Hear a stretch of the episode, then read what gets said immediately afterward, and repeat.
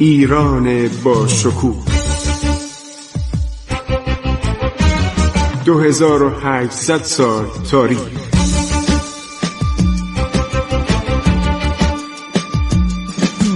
عبور از تاریخ.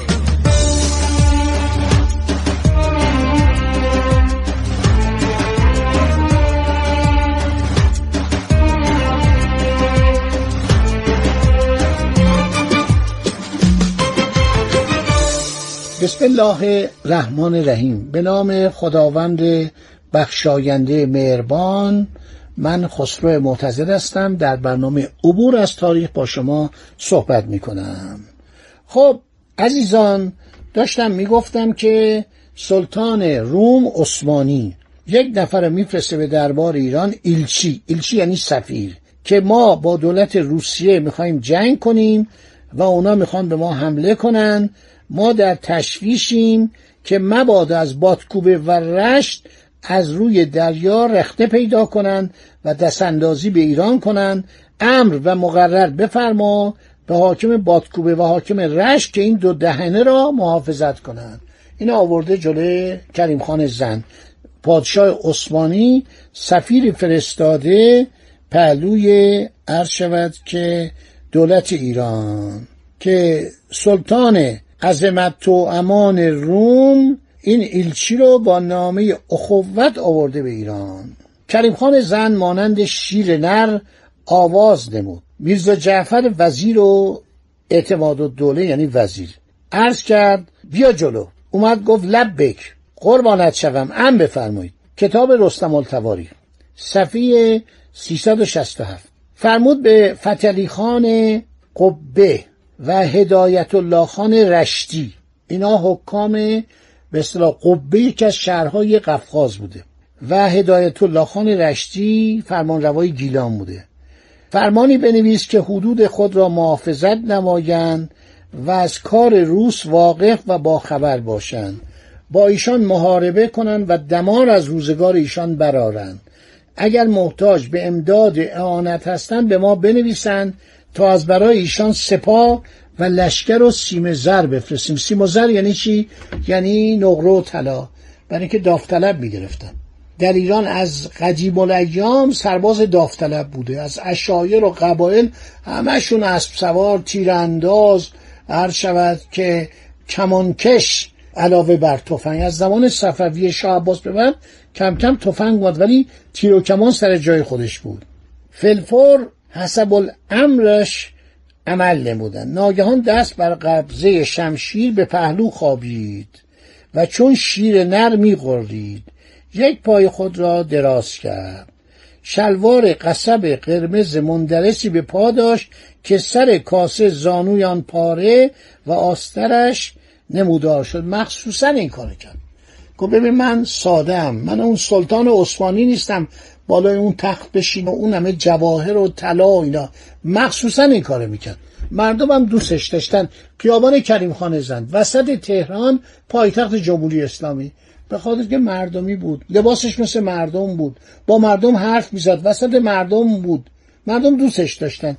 الان تو شیراز هم بهترین خیابونش خیابون زنده ملت ایران خیلی ملت حق شناسی هستن آلیجا میرزا جعفر مذکور اعتماد و دوله صدر اعظم به خدمت کریم خان عرض کرد که صدای ما را قبول نفرموده ای جامعه کهنه خود را پوشیدی. فرمود اولا که من شاه نیستم که خود را زینت کنم. ثانیا که زینت نمودن و خدارای مردان از شمشیر و خنجر و نیزه و تبر و گرز گران است.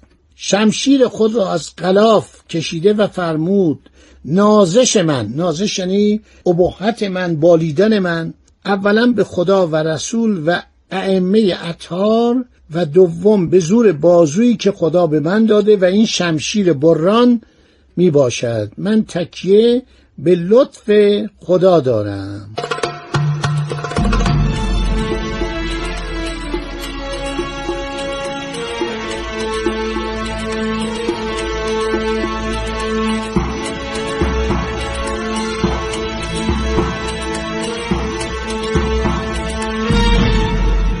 ایلچه مذکور؟ یک سوار نامدار زبردست پهلوان کاردانی که هرگز از هیچ حریفی مغلوب نشده بلکه قالب بود از روی فخر و مباهات و شکوه با خود آورده بود. روزی به خدمت والاجا کریم خان وکیل و دوله جم جم اقتدار عرض نمود که مقرر به فرمان که سوارهای نامدار ایرانی بیایند در میدان با سوارهای رومی جولانگری و جریدبازی نمایند و ایشان رو تماشا کنند یعنی اسب سواری کنن و عرض شود شمشیر بزنن و کشتی بگیرن و از این صحبت ها. ورزش چوگان ورزش ملی ایران بود و ما از مینیاتورهای عصر تیموری و صفوی همینطور داریم. این ورزش ورزش ملی ایرانه. مال هیچ کس هم نیست. کریم خان به سفیر روم به الچه روم یعنی به الچه عثمانی گفت از همه سپاه دستور داد. سوارهای چابک و چالاک از شهر بیرون آمده آن والاجا با دبدبه پادشاهی بیرون آمده در میدان دم دروازه باغشا در شیراز. به زیر چتر خورشیدوار پادشاهی قرار گرفت. با تنتنه که کرنا می‌زدن ناغاره می‌زدن سواران نامجو شروع کردن به جولانگری و جریدبازی. هر سواری که به جانب عمر آقای برندار آقاسی رومی پهلوانی که سفیر عثمانی آورده بود تا خود را در ورطه هلاکت انداخت یا مجروع یا مقتول شد. والاجا کریم خان وکیل و دوله جمع اقتدار دلتنگ شده فرمود محمد علی خان ولد محمد تقی خان قزلباش و عوض سلطان ولد نوروزخان زوله و امیر حسن خوشحکایت جنجلی خانی آمدند و به ترتیب از ضرب جرید آن دلاور رومی شکست اعضا بازگشتند این پهلوانایی که می‌رفتن اون می‌زد. اون عمر آقا خیلی شجاع بود. فرمود دو خواهرزادش تاهرخان و ولی خان که پسرهای محمد خان زن باشند با کلولی خان. ولد شیخ علی خان زن با برندار آقاسی رومی بازی نمایند. اول کلبلی خان با برندار آقاسی رومی شروع نمود به بازی کردن. بازی ایشان به طول انجامید. هیچ یک قالب و مغلوب نگردیدند و هر دو به ضرب جرید اسب همدیگر را کشتند و چون شب شد به مکان خود بازگشت کردند. مسابقه خیلی طول کشیده. آلیجا کلبلی خان مذکور در آن شب خراتی را طلب نمود و گفت جریدی تراشیده و مجوف نمود و سرب گداخته درونش ریخته بر آن پی پیچیده و گلمیخ تیز فولاد بر سرش کوفته و علل سبا چون حسب الامر خسرو جمع اقتدار دارا رفتار دارا کردار به قانون روز گذشته یعنی طبق مقررات روز گذشته. میدان آرایی و عرصه پیرایی نمودن و یک سواران اظهار فنون جولانگری و سواری خود نمودن. آلیجا کلبلی خان حجب سولت و برندار آقاسی اجدها هیبت با هم به بازی نمودن مشغول شدند.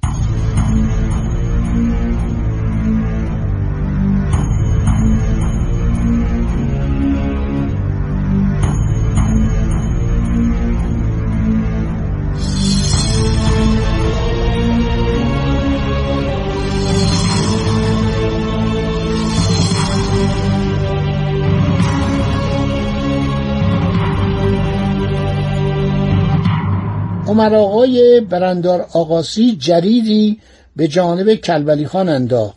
آن آلیجا دست خود را پیش روی آورد جرید به پشت دستش گرفت و پوست پشت دستش را خراشید. والا جا کریم خان وکیل و دوله جمع اقتدار از دور تماشا می نمود پنداش که دست کلبلی خان شکست دست بر دست زد و افسوس خورد که ناگاه کلبلی خان نامور مانند شیر ژیان پنجور از دنبال برندار آقاسی رومی تاخت و آن جرید پیپیچیده را به جانب آن دلیر شیرگیر انداخت. از روی سه چهار جامعه سغلات راست به بدنش رفته شکم و نافش را دریده و پاره کرده و سر زینش را برده و یال اسبش را تراشیده و از روی اسب بر زمین افتاد و رهلت نمود. آن یک که سوار نامدار رومی که در حیبت و سولت در پهلوانی و کاردانی بود فوقلاده بود شهره بود به ضرب جرید آلیجا جرید فکر کنم گرز باد باشه. جرید آلیجا کلبلی خان زن عرض شود که به گذشتگانش ملحق گردید بعد ایلچی از روی حیرت انگوش به دندان گزیده از آن والاجا پرسید که دیگر شما چنین سوار دارید؟ کریم خان فرمود سی چهل هزار تن از این سوارها داریم. ایلچی عرض کرد به نمکت قسم که این سوار نخبه و زبده و سرآمد همه سواران روم بود. یعنی همون سردار رومی پهلوان رومی.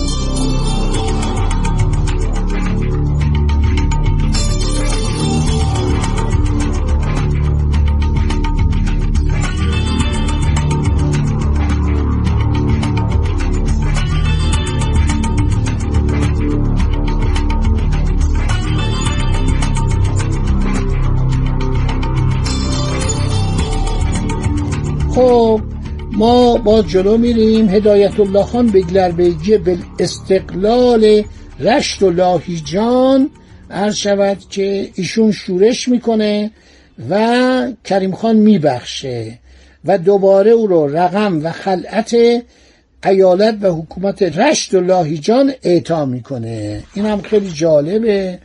ببینید چه مشکلاتی اینا همینطور آلیجا نصیرخان حاکم به استقلال ولایت با وسعت و عظمت لار فارس ایشون هم تقیام می‌کنه که مغلوب میشه. خب اجازه بدید که باقی ماجرا رو چون وقتم تموم شده در برنامه آینده براتون ادامه بدم.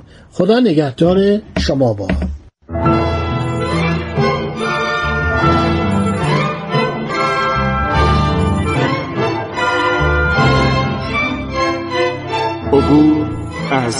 تاریخ.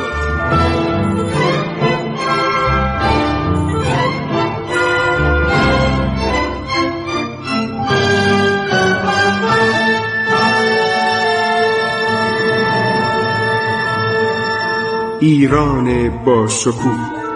2800 سال تاریخ.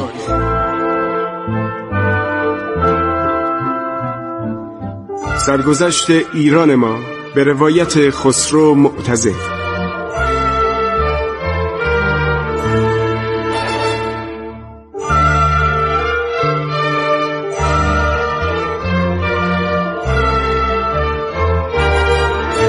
عبور از تاریخ با رادیو جوان.